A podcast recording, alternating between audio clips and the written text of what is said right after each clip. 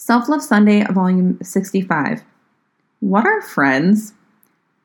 With 2020 just a few days away, I have decided that this year I'm going to have friends, like actual friends I see for friendly social friend things and not just circumstantial hugs at networking gatherings. I'm not exactly sure how I'll work that into my schedule along with my fitness goals, but we all know I love a challenge, don't we? Anyhow, friends have always been sort of a tough thing for me. I left most of my elementary school friends going to Catholic school. I left Catholic school to go to a middle school in Massachusetts after being sent away to live with my dad. When I came back, I went to public school for high school and had to start over. Near the end of my freshman year, I was sent away to boarding school.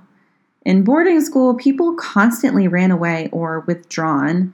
There were multiple occasions where one minute I had a best or a close friend, and the next day they'd just be gone.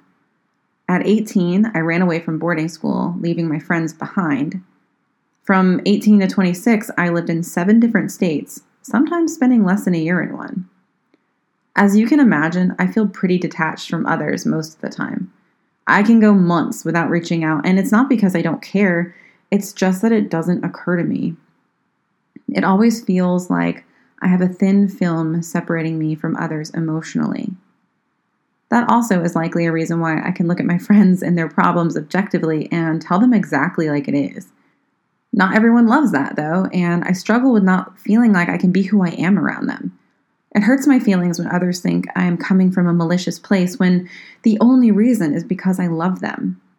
I also had to dump several narcissists over the past few years because I was just being drained. My most recent best friend and I had a falling out after she stayed with me for a summer and then moved back to her hometown. We reconnected last year and then out of nowhere she ghosted me. Our relationship, in a nutshell, was toxic and exhausting. I don't miss that, but at times I do miss her. There are times when I get so sad because I don't have that girlfriend to just have those deep, soul touching conversations with. There's no one to come and binge on Netflix with me while my husband's away, or come sit in my office with me while we work on separate things. To be honest, I'm not even sure those kind of friendships even exist outside of your 20s or Instagram. I'm not really sure I even want that kind of friendship right now. So, anyway, this year I'm not putting heavy expectations on it or anything.